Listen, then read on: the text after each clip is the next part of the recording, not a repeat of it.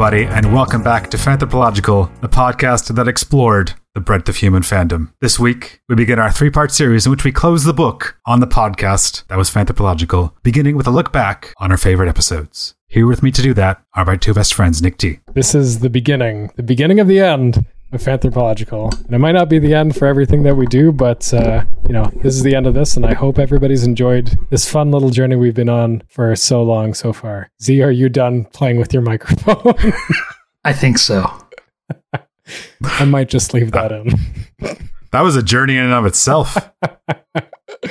and Nick Z. Uh, hoy hoy. T, as you reminded me there, and as the fourth doctor said just before he regenerated into the fifth, it is the end, but the moment has been prepared for. Oh, I mean, that's true, technically. Because this episode, we're counting down each of our favorite episodes that we did of the 100 and 158, I think. after this 161. Yeah. So we have we have our list. We're going to go up for 5 to 1. Maybe throw in some honorable mentions and of course no points are awarded if you double with somebody else. Eh, Oh, damn it. Going for the high score. So Z, yes. why don't you drop your number 5 on us? My number five for favorite episodes would have to be the Legend of Zelda episode. I mean, no surprises here. That that that episode ended up on your list of favorites. We had a friend of the podcast, Andy Spiteri, of is it Zelda Informer or Zelda Dungeon? Zelda Dungeon. Both. It is both. Oh, it's both. technically, like one does one thing, the other does the other. But like Zelda Dungeon is where you find like the Discord and the podcast and the Champions cast specifically, all that kind of stuff. Every time I was playing Breath of the Wild and I was like where the hell is this thing? Zelda Dungeon would be the 1st result. All right, Z, what was it about that episode that was like this is my one of the greats? Honestly, I really enjoyed chatting with Andy about Zelda, hearing his opinions, um, getting his hot takes on the timeline, Oh, right. and uh, about that. and also how he defended his hatred of the timeline, th- saying that each game is just like a different legend. So they don't have to line up. They're just being told by different people or at different times or just different stories. Each game is its own final fantasy, Whoa, if you will. if I will. Oh, thank goodness Final Fantasy doesn't try to fit all those together. That predated Breath of the Wild, did it not? I think it was still uh like the game was be- it wasn't speculative like who what is this game, but Mhm. it was like this game hasn't been released yet. Yeah, Do we have Hyrule Historia we did. oh yes, yeah, that existed. out? Okay, so we had an official an official timeline. So Yes. Plus, um, even though you might think that this would uh, get it ranked higher, I remember, and maybe I'm remembering this wrong, but I remember also kind of enjoying editing that one. Fun fact for anyone who didn't know, for I don't know, the longest duration of the podcast, Z was the sole editor, Yep. a real trooper and and did all of the right. editing Yeah. Until that wasn't possible because you had a job that was more demanding. Yep. And then we ventured into possibly one of the worst decisions ever made, splitting the work between the three of us. Oh man, Yeah. what a ride that was. Oh, oh yeah. I would love to say more about that episode, but I think, and I, I have this note written down. There are more than 150 episodes, and the majority of those are over an hour. Yeah. And as a result, there are some episodes that I just do not remember in the slightest. For reference, the Legend of Zelda episode was number 57. It came out uh, just in at the end of December 2017. A lot has happened between now and then. Seems like a very long time ago. And yeah, I did. The, I had the same experience of looking at the list and being like, "Was was I in that one? Did we do that? I don't remember doing that." We talked to a lot of people about a lot of fandoms for over a long period of time. Uh, T, you're number five. My number five was the NieR episode. Uh, uh, what was it? oh yeah, with our resident neurologist, uh, SM Zelda Rules. And I really enjoyed that episode because it was, I think, one of the first. There were lots of episodes that we dove into that we had absolutely no idea if it was a fandom or not, or how deep the rabbit hole went. Like our first season was just full of crapshoots. um, Oh, yeah. You know, Coca Cola Christmas. and Christmas. Yep. Uh, Esperanto, like really interesting topics, but also being like, I don't know, is this a thing? Bruce Campbell. That's like the third episode. yeah. Um, but NieR, which I think we talked about in season six, was one of the first times we actually had a guest on the show. Uh, someone who like we had like a nascent friendship with, and I was just like, I have no idea how this is going to go. Also, I think that was one of the episodes that we live streamed. yeah. yeah, we were we were live streaming for a time. Yeah, That's right. But what I really liked about the episode was even though there were four of us all talking over each other, many of us having no idea what to do, it still felt like a great conversation where we all learned some things and possibly learned too much. We possibly went too deep. That's like that Automata game. That was the extent of my knowledge before we did that episode. Yeah, e- exactly. And it's like, oh, actually, this game is the third game in a series, but the second game was from the fifth ending of the first game. Like, this isn't to mock um, Momo or anything like that. It's just, holy crap, I did not know how deep Yeah, this it- rabbit hole goes. It is a, it is a twisting series of vines mm-hmm. that I had no. That was one of the best things about this, doing this show.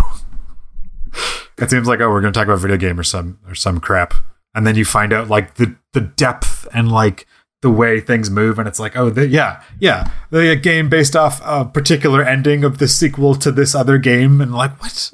Why people do this? This this kind of media exists. Being being thrown for a loop like that was great. Yeah. So so for me it's number 5 because it was like one of the first instances where we had this great conversation with like an unknown element. We'd we'd had guests on the show previously, but like I think just the the relationship between us and Momo meant like it was a little bit closer whereas most of the time they're complete strangers and as we've learned during this podcast, chemistry can be way all over the place even between the three of us who do a podcast all the time. Mhm. Uh, yeah. For my number five, I picked our episode on Galaga Ooh. Not something I would have expected. with with Michael Kimball, Yep. who wrote the boss fight books book on Galaga as well as several other books. That it was just like taking a time tunnel into a completely different world. Yeah. Most of most of the fandoms we talk about were contemporary or very close to contemporary. But this was like it was like Stranger Things, but actually. It, like like like it was just crazy to see the way in which a fandom would would coalesce in like the early 80s around what what video games were then. Hmm because they weren't necessarily immersive but like it was it was all about in the subtitle the long quarter. Yeah. you know how how long can you make that quarter last? How good are you at Galaga? And then finding out there was there was stuff like a Galaga graphic novel stuff like that like recently. Oh, it's uh, the uh, North, um, Ryan North. Yeah. yeah yeah Oh, I forgot about that. I think the thing that I remember from that episode most was towards the end of the episode talking with with uh, the guest and being like, "So this fandom's pretty much dead," and he's like, "Oh yeah, pretty much." Yeah. yeah we we didn't cover things like that a lot either No, we we mostly tried to cover things that are alive or have vestiges of being alive. Yeah, but like Michael had this like it was like a big part of his experience growing up. So it's like we had this great time capsule of even though it's not around really now, like how much it meant then, and that was that was incredibly cool. Nothing to add but my number four. Oh hey, So my number four was rock progressivo italiano. What Sort of, sort of an obscure one, uh, both in terms of the actual fandom and a thing to cover on the show. But the reason why it's my number four was because it was really cool to learn about like how a style of music kind of influenced the political makeup of a country, even if it was just for like a little bit of time in the seventies. I, I refuse to believe that I did not pick that subject. I think you did. I must have. I think you did. but yeah, I remember, I remember being blown away that it's like because it's it's you know sort of it's definitely related to prog rock. Yeah. But Italy never had rock and roll. Their rock, their prog rock comes from an entirely different direction. Comes from more of a classical uh, Yeah. opera, opera sort of um, origin, which was actually really cool. hmm Yeah, so there's that angle as well, that just that different approach to a genre of music that I'm pretty familiar with. I do not for the life of me remember anything about that episode other than as it is today as it was then, just being like, what are we covering? I think it, it might have been also might have been the first episode where I used Google Translate to try to find sources, which is always a little little fun Oh. project. That was that was a that was a fun obstacle when we were doing like our around the world season. Yeah. yeah, try to find a fandom that's not English speaking and try to analyze Try to that. cite sources. Yeah. T number four. My number four was Bob's Burgers. And I think for me, it took the number four slot because it was one of the fandoms that I kind of I wanted to experience it, and it was experienceable. Like many of the Hmm. things that we talked about, I'm like, there's no way I'm catching up on this. Eventually, we did an episode on Critical Role. It's like, no, that's not happening. Like, there's there's just too much. There's no way I could have watched it all by the time. Uh, but Bob's Burgers, like I think literally the weekend before we recorded the episode with our guests, Brittany and I can't remember her sister's name, but uh, from Pods Burgers. Yes, Right. Yeah, uh, I'd watched, I'd finished watching the entire show. I think so. It was one of the few things where we covered where I'm like, oh, I actually know what you're talking about. And in addition to that, there was just this amazing chemistry between us and Brittany because I think they have a podcast that is a lot similarly lighthearted to ours, or at least the lighthearted bits. I remember the Mhm. beginning of the episode. I remember legitimately having no idea what to start because we usually have like a witty little quip off the top. hmm And I'm like, how did I not prepare for this? Because Bob's Burgers has all these burger puns. And like it doesn't come across as as like I'd forgotten. It comes across as like a bit of humor. And then Z has something lined up. But then our guests also, despite knowing that it's about Bob's Burgers and despite the fact that there's all these dumb burger names, Yeah. also didn't have anything prepared. And Brittany, Brittany and Jen, by the way. Oh, thank you. And that's just how it starts, and then it continues, and you've got this this chemistry and this energy keeping up, and so that's why it's my number four. Yeah, I remember, I remember their discussion of of it being like I don't know if this this was their words, but like a companion show that was just, they just always had it on, Mm. just the comfort of, of it just being on in their their apartment or in their their house or whatever. I remember them specifically talking about getting up in the morning and getting ready while having Yeah. Bob's Burgers on. I could probably do that with Bob's Burgers. It's generally a warm fuzzy show. No longer available on Netflix, guys. Not canon Oof. for Netflix. Wow. Ugh. Ah, Gee, what about you? Same. What's what's your number four? Number four was our episode on pinball. Hey. because like my experience and knowledge of pinball was like a vast nothing. I'd pull the thing and then the ball would shoot out and I'd hit the flippers probably at the same time and then fail miserably. And then that would be it. Then I'd walk away. Wonder why I spent the dollar. or if I was at Magfest, spent nothing. But still, still very unfulfilled. We had Jessica on from the Pinball podcast. Mhm. Uh, not only did we talk about the history of pinball, which it was outlawed for a while because because yeah. they thought it was gambling, but it was like it was like a beautiful mind. it was like you know everything you do in the pinball machine is connected, and it all relates to everything else that's going on. And I was like, I didn't even realize that was possible. I thought I was experiencing what pinball was, and it was dumb. And I was like, I was ever more more wrong. And then I also found out people would send pinball machines to each other. The nightmarish process of, of figuring out the logistics of shipping a pinball machine alone cemented itself in my mind. we talked about the historical aspect, but I hadn't really put two and two together. But you almost had this like, well, there was a generational th- thing, as there have been with with video games, where you've got you know the analog machines which use like electromagnetic bumpers, and then you get into the more digital area. But like, yeah, I only remember that as being a good conversation where I learned a lot and felt good doing the podcast. Yeah. Oh, and also the, the charity for that episode was good. Bells and chimes pinball. That's what it was. There we Yes, go. Yeah, I'm just bells looking the and notes chimes. now. Yeah. I was like, it's clever. Yeah. It had to have been. If you go to the show notes for that episode, which I'm hoping we'll include in the show notes for this episode, you can actually see a map of where nearby pinball machines are. Oh, that's right. Yeah. Whoa. We looked at that. We're in a dead zone. Yeah. Yeah, we're not, not a lot of pinball around here. Aside from doing it, I don't really re- remember much from that episode. But Z, hopefully you remember your number three episode. I do. My number three, breakfast cereals. Oh, dang. So I went into it thinking, okay, this is going to be just a bunch of people collecting old boxes of cereal from like eBay and, you know, trying to buy up the monster cereals every Halloween. But then I think it was T uncovered an, an entire internet underworld of cereal mascots. And that was just incredible. I have nothing but fond memories of that. And yeah, it didn't didn't seem like there would be that much that much to talk about. Yeah. But it just we just kept go. We just kept finding Yes. new new stuff, Yeah. new wrinkles, and it just it just snowballed. I'm going to tip my hand here. I, I'll, I also had breakfast cereals as my number three. Oh, what? Oh.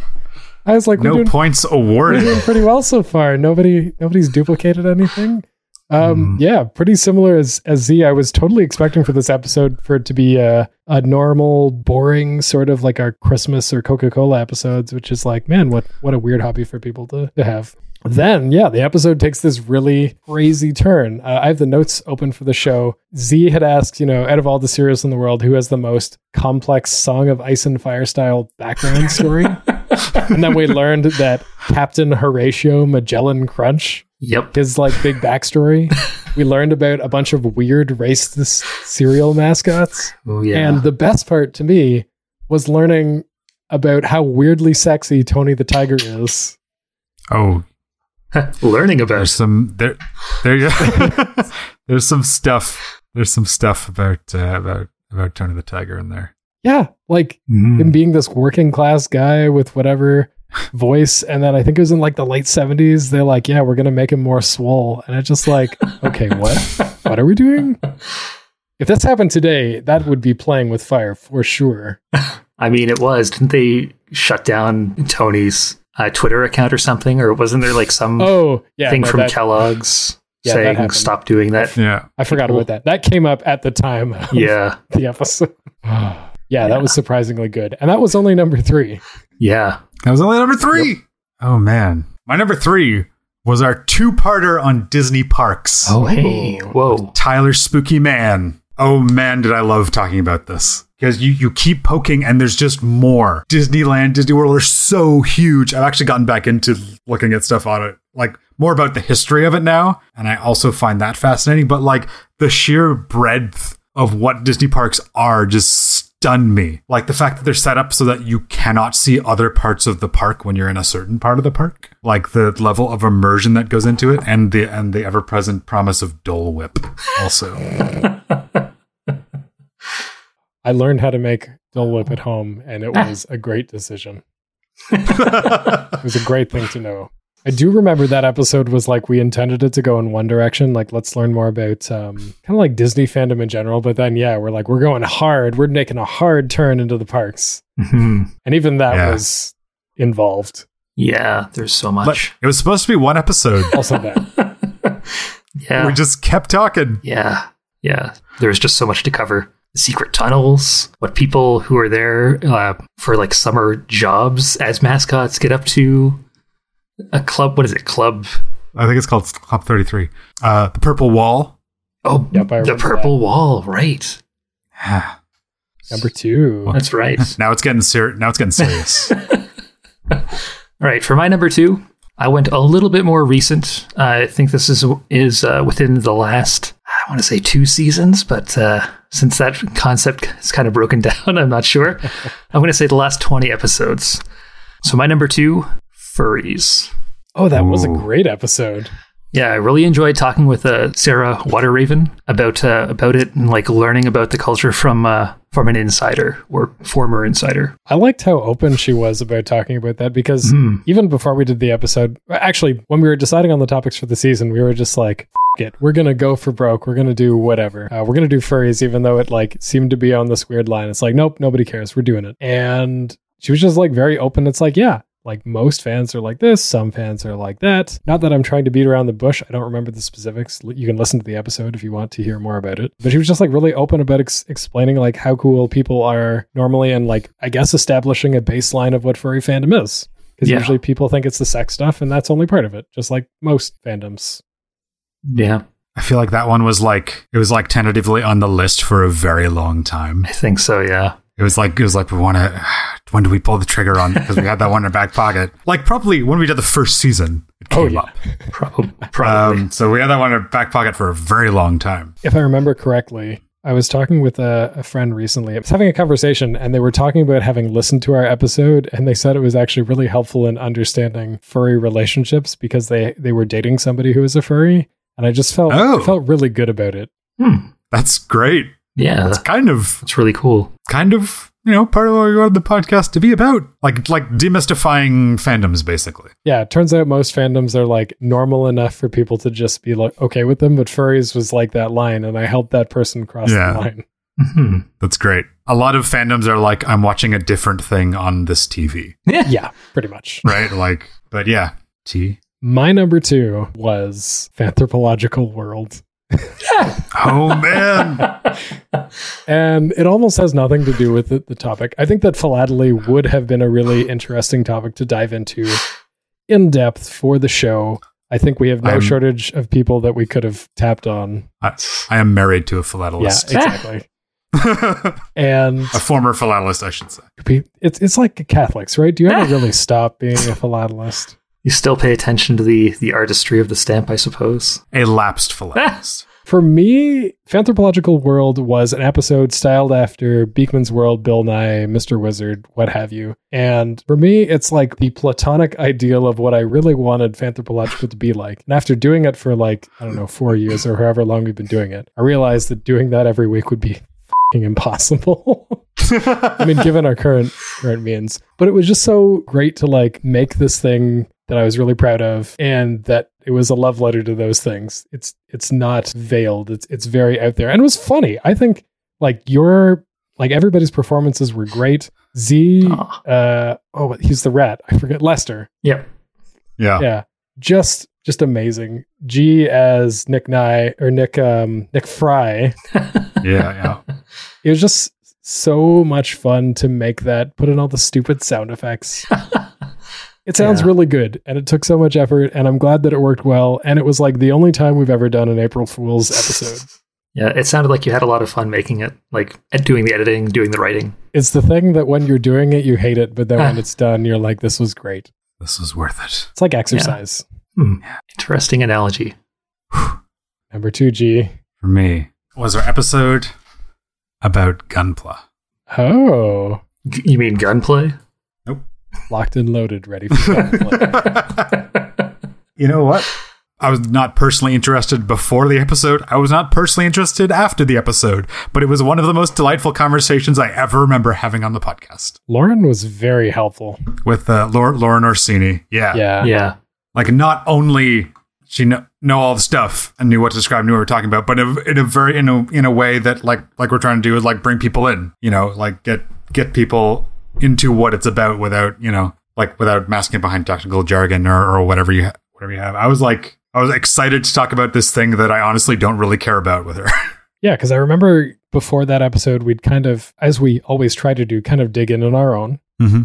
It, it felt like a topic that is something that you really could kind of reach all around and understand without getting too deep. hmm Yeah. And then we had Lauren on the sh- on the show, and it was even better because she runs Gunpla 101, a blog that's been running for a while that digs into all of that. Yeah. There's a lot of like just technical stuff you could just talk about in terms of Gunpla, but she did a really good job about like framing it like why she likes it and why it's important to her and what it means, what it means to do it and what it means to have those finished models. So that was, I just remember having a great, great, great feeling after that episode. Was it on that episode where she was talking about how, you know, Gunpla tends to be something that tends to be male dominated in terms of like its fans. And so it was really empowering for her to be a woman in that fandom space. And she was also talking about whenever she would post mm-hmm. pictures of the models that she'd, she'd make, the, the different Gundams, that she'd always make sure to like have her nails done nice to be like, yeah, this is a woman doing this. Yeah. Yeah. she was, she was talking about that was great. I couldn't remember if that was something I read on her blog or if something that happened on the episode.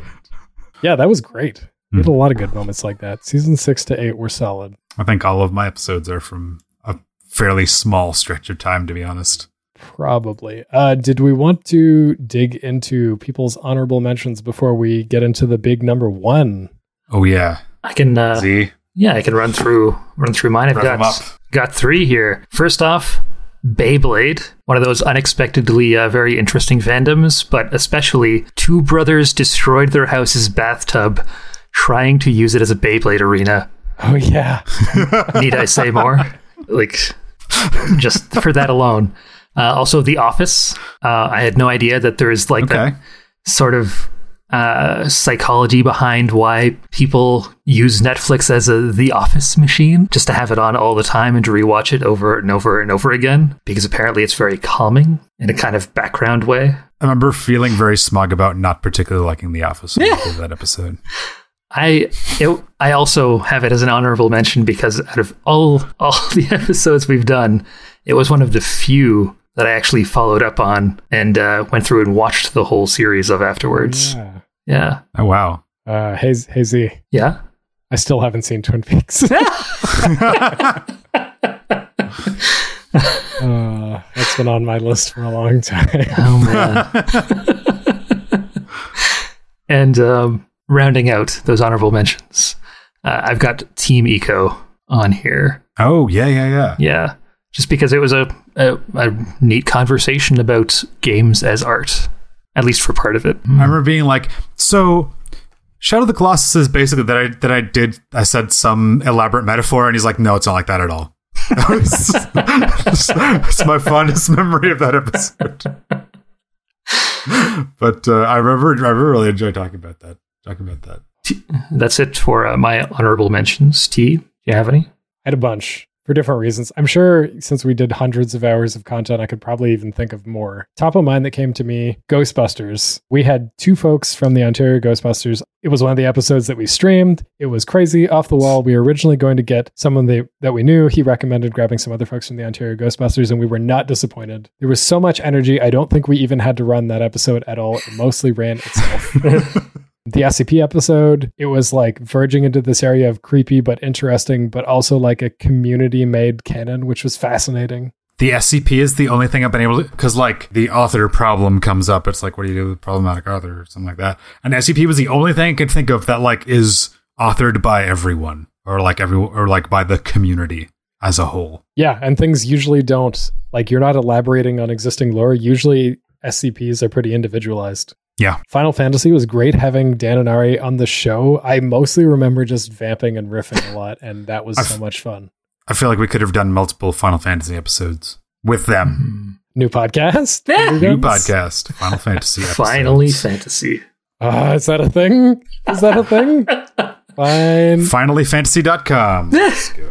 Final But- Fantasy? I'm expecting porn. Finally, I'm ex- Fantasy is not showing up in the search. Oh, that's a yeah. The best in fantasy sports. Yeah, okay. Esperanto. Just fascinating Yeah. to learn about the language. Also, one of our weirder topics. Also- Yeah. One of our most listened to episodes. Mhm. Oh yeah, I forgot about that. Actually, got picked up on the Esperanto subreddit. Oh, yeah. Escape rooms. Errol could talk our ears off, but he, like many guests who could talk our ears off because they know and love the thing that they're doing, uh, he also knew a lot about it from like the research and development side, which is just mind blowing. Yeah, he had both sides of the of the equation. Yeah, playing games and making games. And he described that that escape train that I don't think I will ever get to experience. Also, they had like surveys and data, which is crazy because usually we would try to find some for the episode. And he's like, yes, here is a conclusive three year study that we've been doing that we partnered with like University of York or something. and my last honorable mention speedrunners, because what we thought was going to be a dumb topic turned out to be really cool. That's true. I'm now curious if any of mine overlapped with any of yours, G. Nope. Actually. I mean, it's cool. We We're going to hi- highlight more episodes. I also have three honorable mentions. First honorable mention, our Rick and Morty episode. oh, yeah. Because Tyler March- Marchand came in, was like, I used to be into this show, and now I'm here to trash it. And by the end of the episode, he turned around. that had never happened. The host of the Cynical Cartoons podcast found space in his heart once again for a show that he discarded. Uh, my next honorable mention Vampire Chronicles. Oh, my God. Whoa. Which is half so good. Vampire Chronicles, half talking about the weirdness of Anne Rice with Brackheiser. that, like, I, I had a lot of fun. They were like just interrogating the text from the wrong perspective, etc., etc. it was, it was, it was a real interesting like discussion of like fandom versus author. And my final honorable mention is our pro wrestling episode because it's basically just me talking about pro wrestling for two hours, and you guys had to listen to it. For a second, I was like, is that what happened? But I was thinking of the Lucha, The Lucha Libre, yeah. yeah, Lucha Libre. That one we actually had conversation. I'm, I'm pretty sure you're right. I think we mostly list.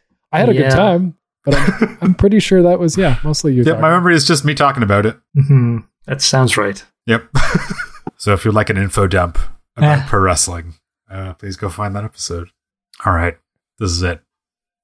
the big one. I'm Time very for curious to see if these overlapped at all, even just slightly, just one of us.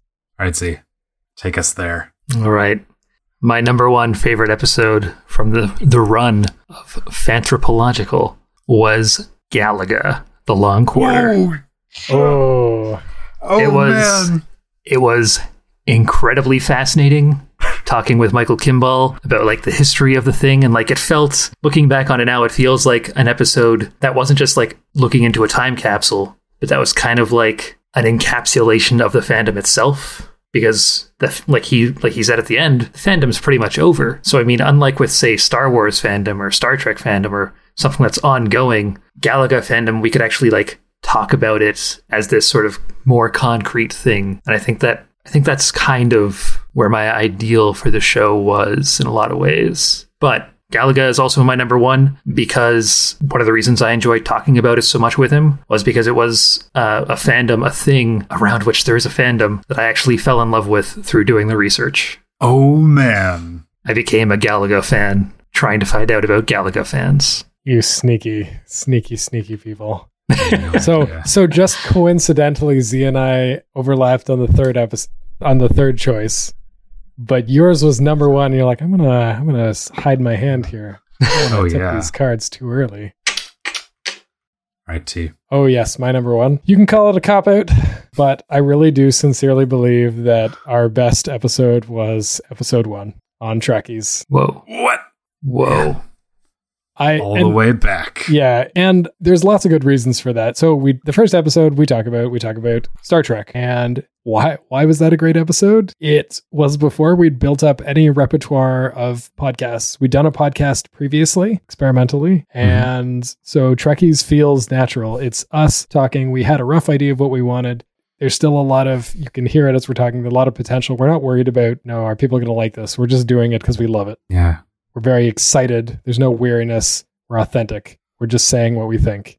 Mm-hmm. It was one of the, the, first times we it was yeah for, we ever like dug down on fandom and found a lot of cool stuff. Yes, and and that's the second part that makes it great, which is the actual content of the episode. I think is is fantastic. Not because it's like, oh, you know, this is a Ken Burns style documentary, but because we're just talking about fandom a big fandom, a well known fandom, in a lot of detail and telling stories of fans. I think what really drives it home for me as like the best episode we've ever done, or at least my number one episode, is at the end of the episode uh, in the first season, we we tried to collect, I think it's quotes from fans or, or like specific things created by fans that were interesting. And I believe it was Z that found an excerpt that was talking about. It was, um, wasn't it Martin Luther King talking to the actress uh, the actor who played Uhura. Nichelle because, Nichols. Yeah. Yeah. Yeah. I, I'm pretty sure it was Yuzi because you have a tendency to tell long stories, and as you get through the story, you're wondering where it's going. Um, but you didn't write this; you were just reading this, and so I was like, "Where? What is? What is the big thing that this is building to?" And then it's like this double whammy of it's it's like Martin Luther King and Nichelle Nichols, and that's that's where the episode ends. That's pretty much the last thing we talk about in the episode. There's no punchline. It's just this overwhelming feeling of Star Trek's optimistic future, obviously before Discovery showed up and all that other stuff that made it dark and gritty. and, uh, yeah. But it's it's just this optimistic future of the fandom of the show and that just leaves you with this great feeling. The great feeling of moving to my number 1. Ooh. is, is, it Star Trek? it's breakfast cereals. uh, what? Wait, hold on. Each of us had exactly one overlap. Canon best episode ever breakfast cereals. I just remember an incredible energy in that episode from an unlikely source. And apart from all the mascot stuff, finding out the greatest cereal of all time was Quisp, a thing I'd never heard of. And uh, even like the history of cereals, how many of the of the top cereals are like real real old or finding cereals that were lost in like the depths of history. You know grape nuts formula 23 or whatever. Oh yeah. And just like all the, some of the crazy ads that, that breakfast cereals have had throughout the years. Like it was sort of the perfect storm. Let's also not forget that kellogg's really didn't want you to masturbate. Yep. I think it was nope. kellogg's. It might have been made it was it was one of the kellogg brothers. Because that's what cornflakes yeah. were for. Yep until they added sugar. Which I can't taste. That's because the, the other brother took over. Yeah, the other brother took over the yeah. business, and he was all about that sugar and that money. Oh, so that's that's a good overview of, of quite a few episodes of Fanthropological, mm-hmm. all of which are and will yeah. the foreseeable future be available anywhere you listen mm-hmm. to podcasts.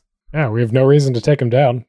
So that's going to do it for this episode. We will take any and all feedback that you have on this, on any of our projects. Nick at the You can find our comings and goings at the Nixcast anywhere on the internet. As for what we're up to individually, I am a musician, and you can find my stuff at fragilaire.bandcamp.com. All of my all my synthy, boopy, beepy, machiney stuff can be found at those locations. And uh, with more on the way. Fanthropological may be over, but the Zeal Archives is not, albeit it is very delayed. It has a very irregular schedule. But if you want to learn more about the world of Chrono Trigger and get a nice little dose of audio drama and a heaping ton of information about that world, you can go to zealarchives.com and listen to our podcast about Chrono Trigger. You can find out more details about that at zealarchives.com or just follow all the Nextcast socials, and there will be updates when the next episode is going live sometime in 2021.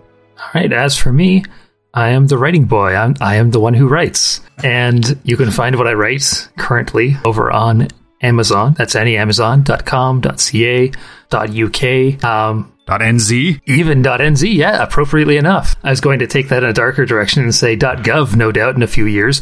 But Oh, anyway, and if you go there and type in Beowulf, a mostly modern verse translation, or NSC Zakarwitz, if you're up for a challenge, you'll no doubt uh, find what I've got out there so far. And uh, I am poised to release another work fairly shortly. I'm not sure where this is going to release, but it should be uh, should have a second book posted up there around the end of September. something to look forward to. All right, that's going to do it for us. So until next time, we'll talk to you next time. Thank you for listening, everybody.